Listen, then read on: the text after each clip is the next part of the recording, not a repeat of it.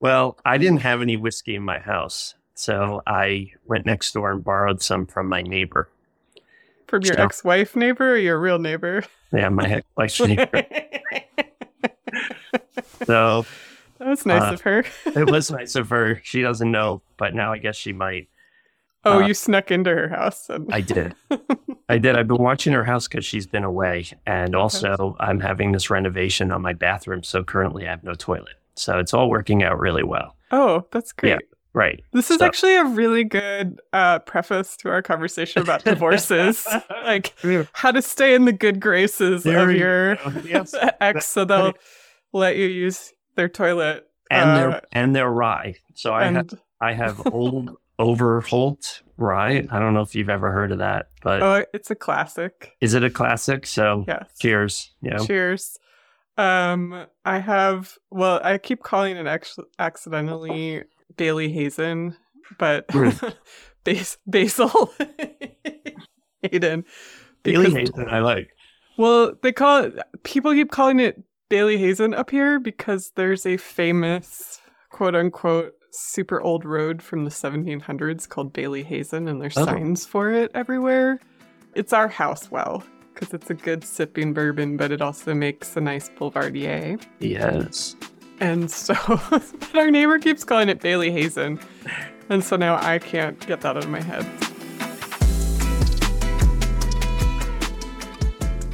So we're on part three of our partnership That's right. little unit here.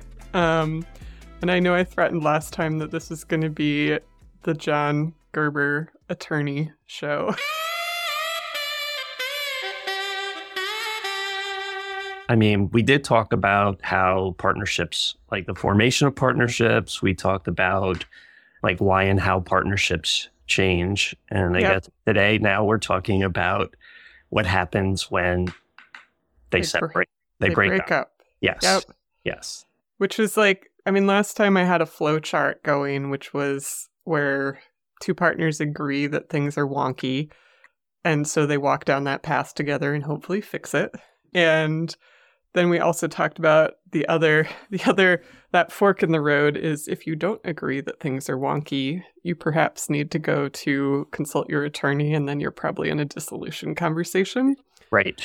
Um, but I guess also if you agree things are wonky and you can't figure out what to do about that or come to some kind of resolution of your wonkiness, like you, you can't figure out what the transition is, then you also might move towards some kind of separation or dissolution. And we should probably name the f- sort of flavors of breakup. Okay. Do you want to do you want to take a shot at that? Um, I mean, there's some obvious ones. Like, you know, partnerships are going to break up if somebody dies. Partnerships are going to break up if somebody, you know, is if they're service type partnerships, if somebody is disabled and they can't, you know, participate in the business. Yep. Um, those are more straightforward. Um, partnerships are going to break up if one person first voluntarily leaves. And, you know, you talked about that a lot in the transition section where people might have perfectly really good reasons why Totally. they don't want to continue in the partnership, right? Um, so they say, I want to get out. Um, and there's sort of a subset of that, although I'm not sure that applies a lot to the clients that we're dealing with. But if, if which the subset is retirement. You know, if somebody says I want to voluntarily leave at a certain age, you know, you can take that in, and it, and you know, there are different consequences. I think if somebody retires versus leaves, you know, sort of midstream, right, For or sure. it's more like midstream. And then there's also like the the sort of let's call it like bad acts category of why partnerships dissolve. Like Somebody's done a bad thing. somebody's done a bad thing, right?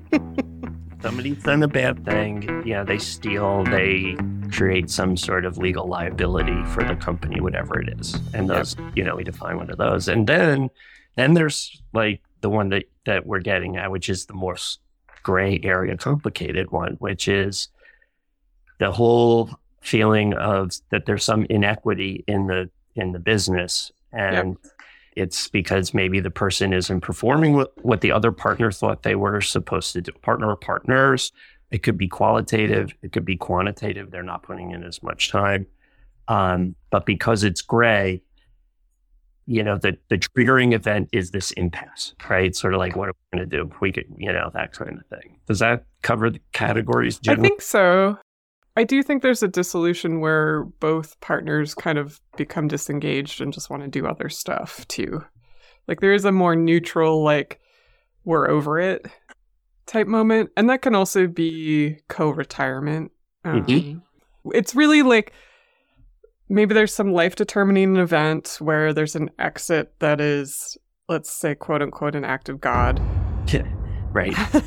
to use the yeah the unfortunate terminology around that um there's one where there's you know where folks are in agreement that there needs to be a dissolution or somebody is going to leave and one person is going to stay with the business Yeah. and then there's the third bucket which is there is some conflict or tension that needs to get worked out Right. and whether that's somebody does stay in the business, whether you divide the business down the middle or in some other fashion or whatever.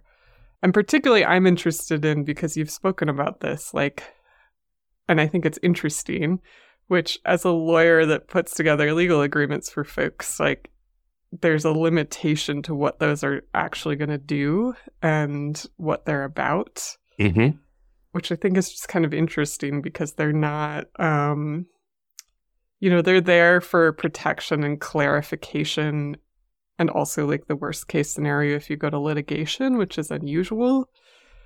But For I'm our always for our clients and for the For our this, clients, and for this discussion, given the size, yes, the nature of the businesses, yeah.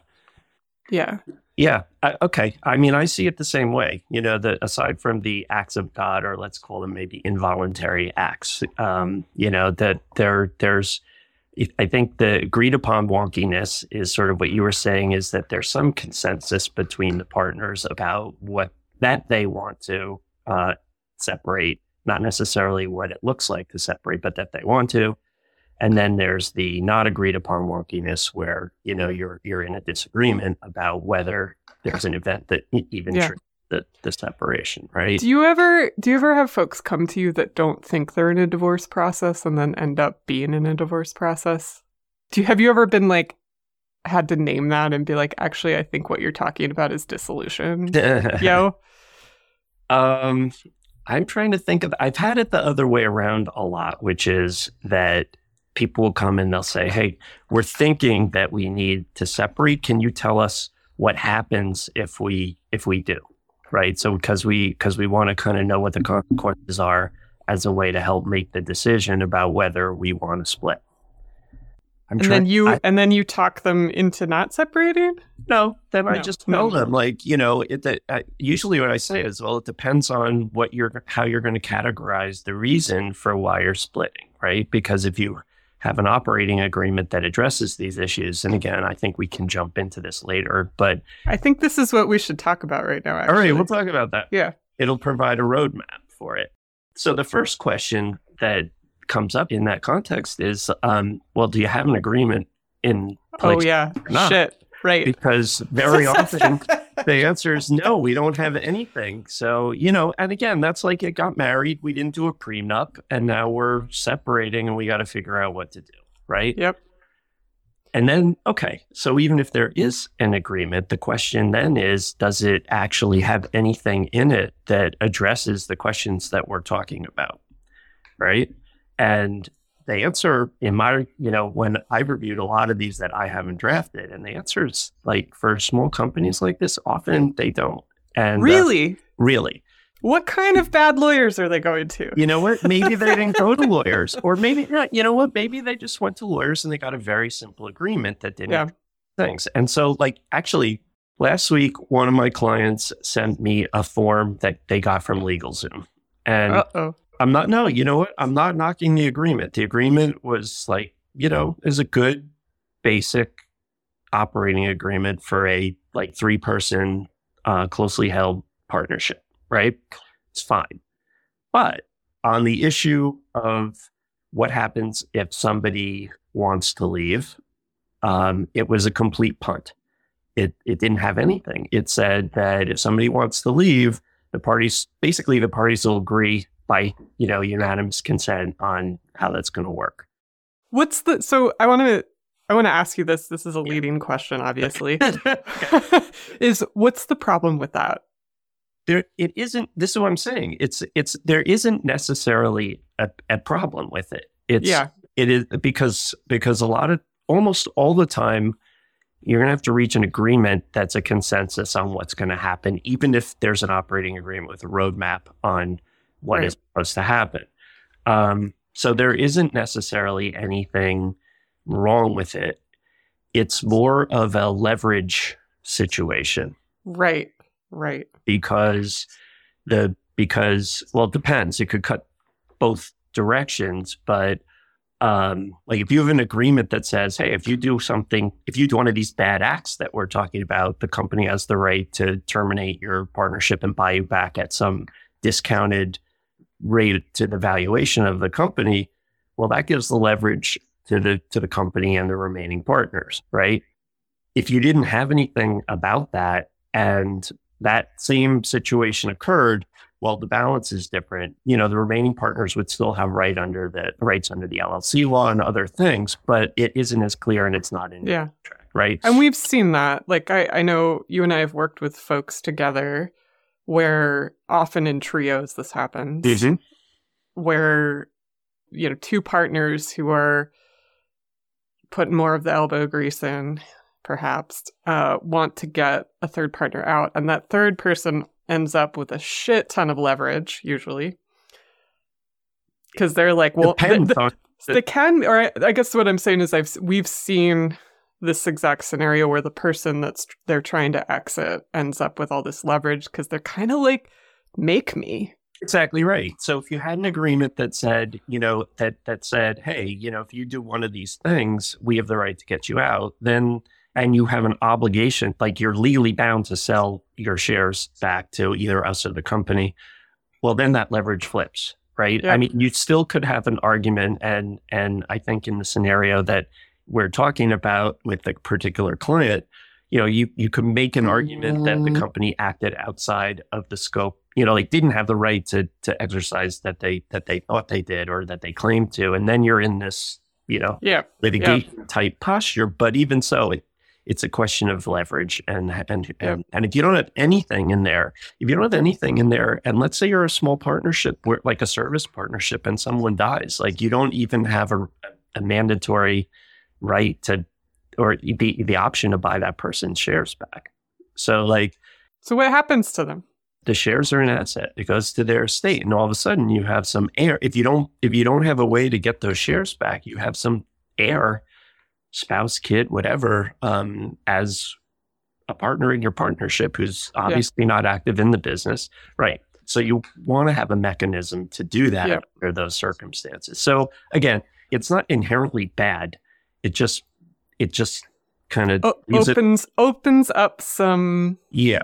areas where things might get sticky. Yes. or unclear or and i think i know i've seen i've seen agreements that you've written that in the event of a partner's passing state explicitly that the spouse doesn't actually get anything like where it sort of closes that door entirely to i guess just clarify that the estate doesn't have rights on the thing which is an interesting way to do it. It gives well there's two pieces to it. There's you know the one piece is that you know that the company or the remaining partners and that's like getting a little too detailed about who makes the purchase and because there's tax reasons and liability reasons and other but like but there's an option to buy those shares back. Sometimes it's mandatory. So that if someone dies like there is a mechanism so that you don't end up with the shares in a spouse's uh, possession and and the same thing is true um, if someone gets divorced. Like you could say, you know, you can you you can have a waiver that says that in the equitable distribution of the marital assets, the value of those shares will be accounted in a different way than actually having the spouse take the shares. What I like about your agreements, if I may. is that I, I think you you usually clarify that piece of it, which I think is a good idea. That's a basic one as far as Yeah. I'm concerned, really. Yeah. You know, and the you know, and and the same thing if someone does something that's, you know, like one of these bad acts that everyone can agree are like reasons to, you know, Yeah. get somebody out of the business. But I'll say this that even when you have a triggering event that seems like it's perfectly clear, like death, that's probably the clearest one. You either are or you're not, right? There's no gray area with that one. And and so even it, I've had situations where even when one of the partners has died, the buyout of that person's estate, so it was the widowed spouse, still had problems. I mean, in that situation, it was a 50 50 partnership. The, the remaining partners' shares had passed to their ch- child who was running the business at that point, And that person was an asshole. And he, one, contested the whole like valuation mechanism that was in the pretty clearly written in the agreement. It wasn't my agreement, but it was very clearly written in the agreement. Um, and he also just said, I'm not complying with this. I'm not doing it. So just like any other contract, you have Oh shit. yeah, no shit is right. So you just just like any other contract, then you're faced with like, what do I do in terms of enforceability? So in that in that situation, you know, because I'm not a litigator, um, we brought in a litigator to represent the the widow's um, rights in this, and that no, that situation pretty quickly turned around. But it cost time and money for her to, you know, to to get what she was pretty clearly entitled to under the agreement. But it just goes to the point of, um, you know, clearly I'm an advocate for having an operating agreement that identifies the events that are going to create these, you know, create these exits and and what the what the consequences are of of them happening, um, and also like who has the right to actually make that determination, which is a whole separate question you're inevitably going to end up in a situation where even though you have this roadmap, there's a lot that's going to have to be agreed on before the deal gets done. You're going to have to have an agreement that people come to. Totally. And that goes back to the original point. So if we have sort of this agreed upon wonkiness and we enter into the into this sort of how do we come to a, an agreement for the exit? If we if we enter into that from a like a consensual basis, right? And and you know that's our motivation for doing it. You know that sort of sets the tone for a certain kind of negotiation. And if we are in a more adversarial disagreement kind of kind of approach, um, then you know that's a different kind of negotiation. And um, I know that you and I have dealt with both, you know, on the on the disagreements. And so again, then it's like any other negotiation. You know, the kinds of things that go into that have to do with leverage. They have to do with personality.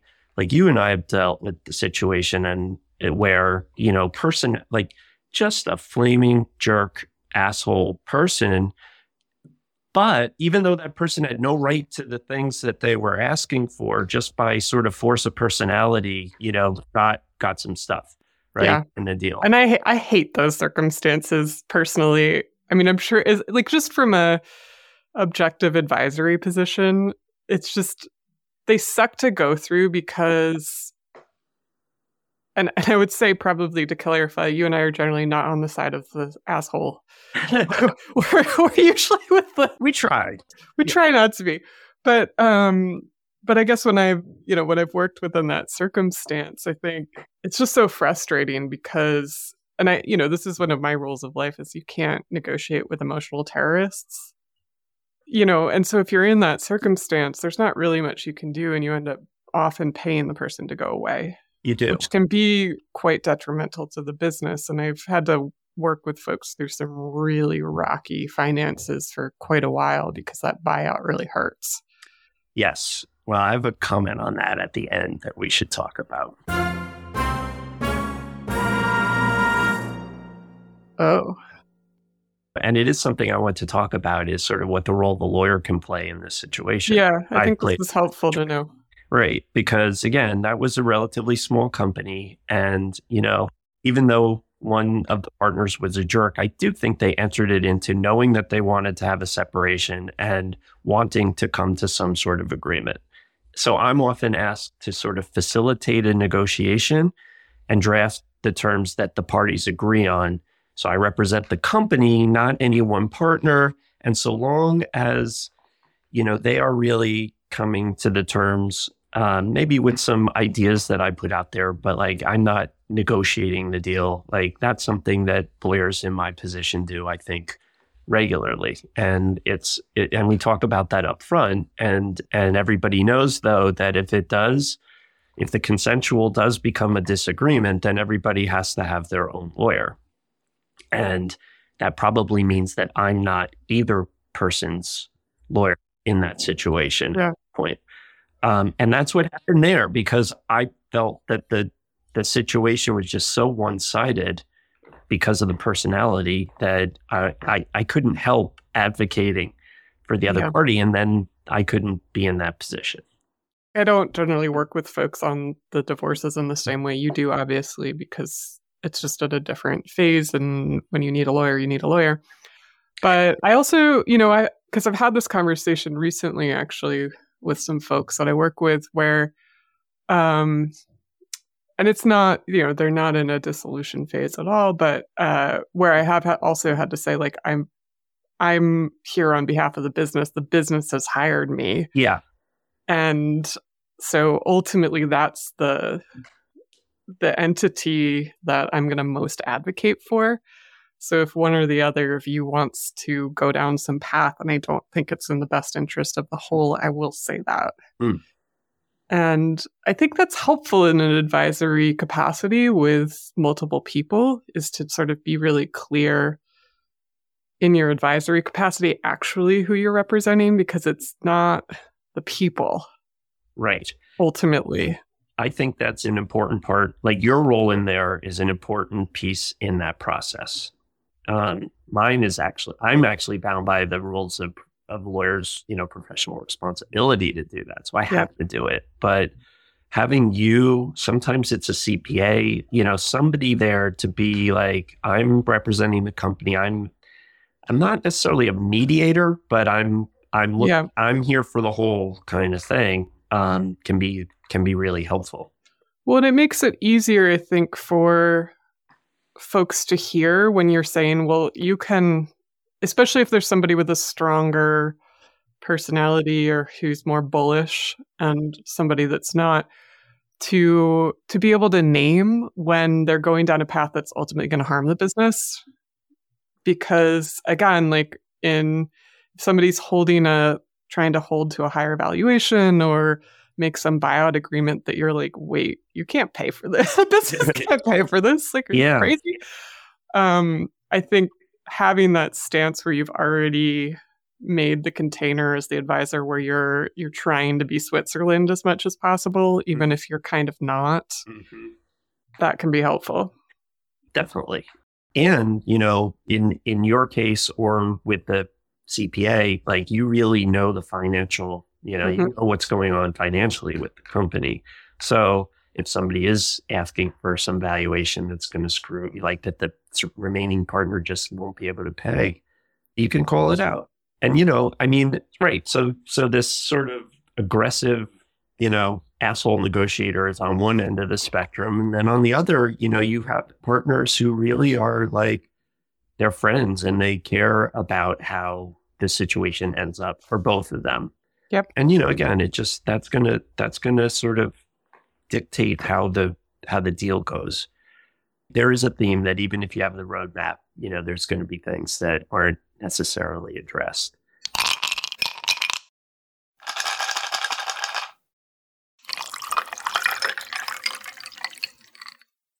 I think I told you about this. There's this book framework. I'm not going to remember the guy's name, but we can put in the show notes called Slicing Pie. Kate here, just happening to explain this a little bit better.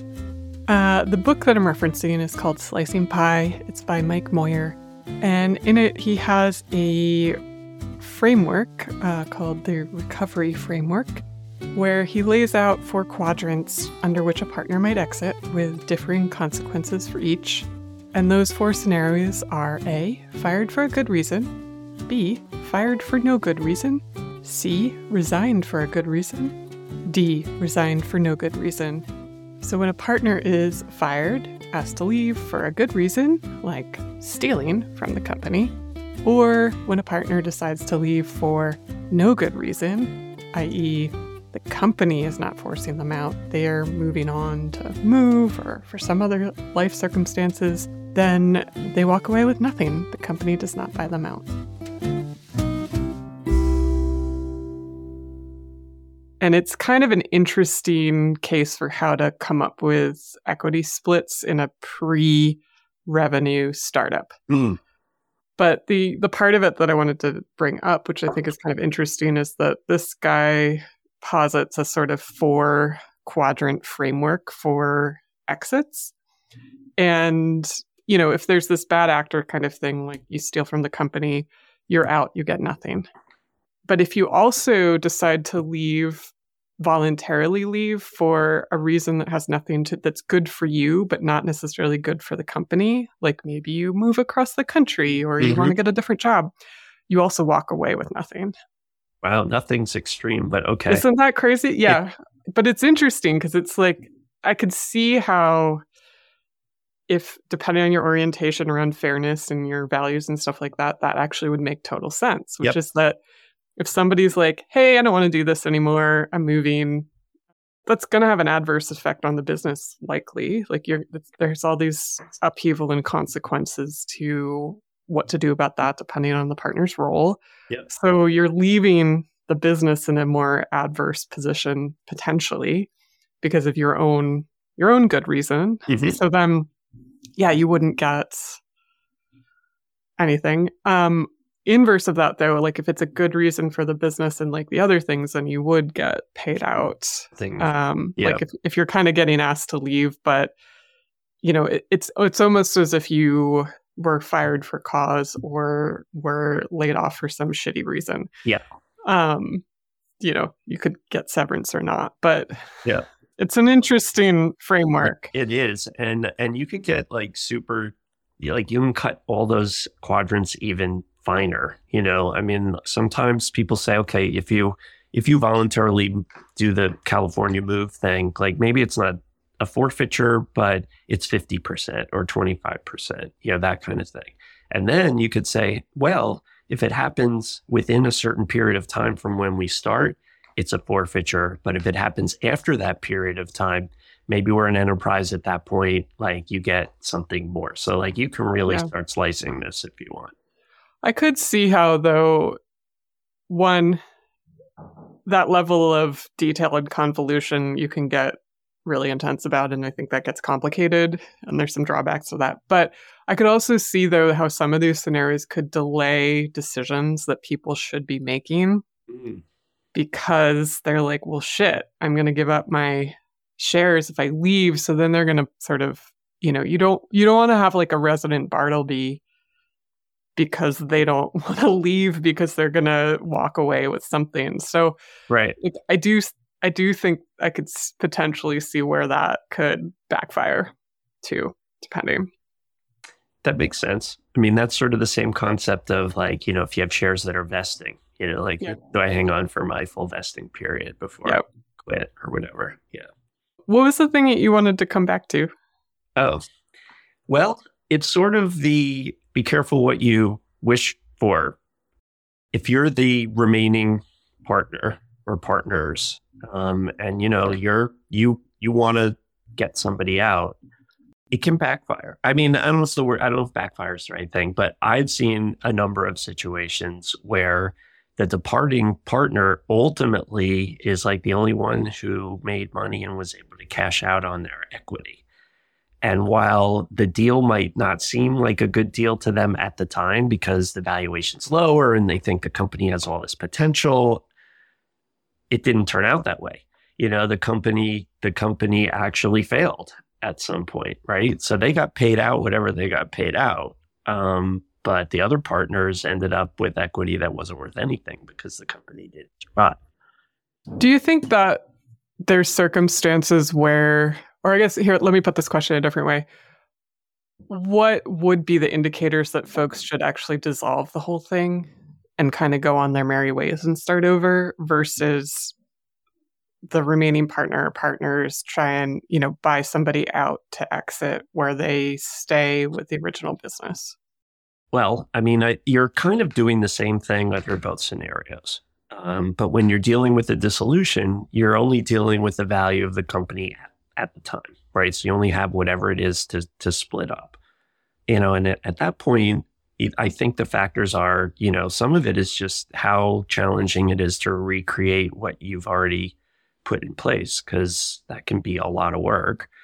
Um, and then, you know, maybe more importantly, or whatever, there's, you know, there are assets that belong to the company, including brand, like name and that kind of thing. And so you're then still dealing with it. And that could be important for somebody to continue. So then you're still dealing with the question of kind of who continues those things, right? We didn't talk about this stuff, but, you know, issues of you know, how um, clients get split up. Um, and in that case, in the dissolution, is there any limitation on who can hire the employees and so on? You know, like these are all the things. So again, you're kind of dealing with the same issues in both of the contexts. And, um, you know, if you have a business that's up and running, it makes more, it usually makes more sense to continue it and just, you know, get rid of the other person. If you can do it at a, at a price that makes sense. The valuation part's really tricky and I think that's that is often where at least I've seen it get pretty contentious. Is what how do you because it it is not a science, right? There are some scientific frameworks for sure, right? But there's you know half of evaluation is science, and then the the other half of it is art and opinions. Um, that's I think that's often where it gets tricky. When I was thinking about this conversation, there were three instances that just like immediately popped into my head. And I'm sure that if I thought of if I thought about it for longer, like there would be more. About about where, you know, where where one of the partners got bought out. They were kind of pissed because they didn't think that they were getting what the company was, you know, their share of what the company was worth at the time. But but they did the deal and you know whatever it took two three years they got paid out over the next couple of years. But after that the company didn't succeed. So the remaining partner or partners actually didn't get you know they didn't see anything um, in yeah. terms of the equity in their deal well that is the risk it is the risk and you know usually the i mean when you're dealing with these contracts you know usually it's the other way around that the person's concerned about it's the the yeah. guy leaving is like, oh, good, you're going to mm-hmm. buy me out at you know X valuation, and tomorrow you're going to be able to sell the company for you know much more, you know, and then I'm going to feel like a schmuck, right? And actually, sometimes we build like processes, you know, terms in there to deal with that situation. But yeah, the other way around. I mean, it just like that's just whether the business succeeds or not. Well, and it can also because I've worked with this with you know the going concern of the business where that buyout the buyout payments can almost tank the business because you're hmm. committed to those for a bunch of years they basically have to come out of profit because that's that's what's happening it's equity it's like like taking on any other debt like can exactly. you actually afford to pay it exactly yeah. yeah exactly so there's a bunch of other terms that if we wanted to like i don't know do we do we care like no. what things like what happens to personal guarantees that the that the departing mm-hmm. might be liable on, right? Mm-hmm. Um, restrictive covenants are they already baked into the agreement, or is that something that you're going to have to negotiate at the time? John, what is a restrictive covenant? You know, I know, but, but I'm. so restrictive covenants. Um, so our friends that are listening do not have to go on Google. right. So those would be things like non competition, which would say that within a certain territory and a ter- certain kind of work, the person who's leaving is just flat out prohibited for a period of time from engaging in that business. Those, as we all know, well, we might not know, but those are the enforceability of those state by state is starting to, you know, kind of get carved back. But it would also include a non solicitation, right? Yeah. Would say that uh, you couldn't, you couldn't try to poach the customers for some period of time. Those are still more enforceable. But again, if it's already in the agreement, you know, it'll say it'll those will be in place. And then again, it's a leverage question. If the person who's leaving really wants to do some things, then, you know, maybe you can try and negotiate it, but the leverage is with the company that already has those in place. Otherwise, you're going to be like, hey, we want you to sign a, a non solicitation. And the person will be like, why should I do that? What do I get for it? You know, so that's a good Yeah, example of that. Totally. There's also um, questions around like intellectual property or assets that belong to the company and who gets to use that afterwards. And a um, couple main examples of that are, you know, there's there's often like technology or methods or processes that are created, and those belong to the company. And hopefully the agreement says that. But you know, those that belongs to the company. But you know, the departing member wants to or you know needs to have access to those. And again, is that already dealt with, or is that something to negotiate Right. time? Including like creative assets, like if you're eh, a company that has created you know logos and brands and that kind of stuff, you know the person who's leaving can they use that? Can they include it in their portfolio? Like what kind of uh, attribution do you have to give? You know, all Totally. kind of stuff. Totally. right. Yep. Can you put that on your website? And you put it on your website, right? Is it only for promotion? Can you do it for something else? You know, whatever. Yeah. There's more, but you know, that's those are some things. Yeah. Any summary points or words of wisdom for, I would say, not for folks that are like at the mat, ready to go to divorce court, business dissolution court, but um, but I do think what we laid out though is actually some pretty good points of like, if you're like, oh shit, we don't have an operating agreement, or oh we did, we did one on LegalZoom. Is it okay? Yeah. Um, I am not dissing the LegalZoom form. I'm just saying it it, it shows the limitations though Yeah. of of certain kinds of contracts. So obviously I'm biased when I answer that question. But I, I mean I really do believe that having an agreement recognizing that you're likely to have to negotiate something outside the agreement when the time comes is still important. And, you know, even a skinny one that at least clips these points is worthwhile to put in place. And you know what? I've had half, all I've eaten today is half a bowl of oatmeal. And so now half a bowl of oatmeal and half a drink of rye. I'm like, boom. great. It's going to be a good Sunday afternoon.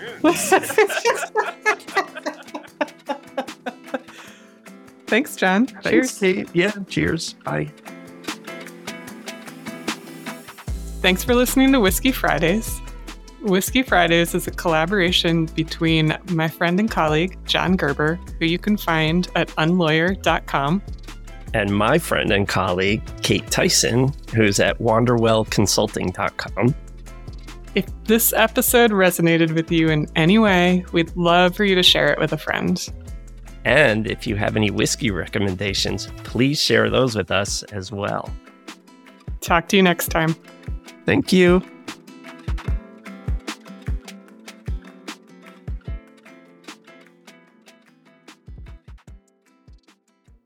There's like a tuba or something upstairs now. Ooh, I love a tuba. But I'm t- they're probably doing some kind of hoedown. Or Did you play tuba? No. Why did I think that? Oboe, quite Oh, the opposite right. from a tuba. right.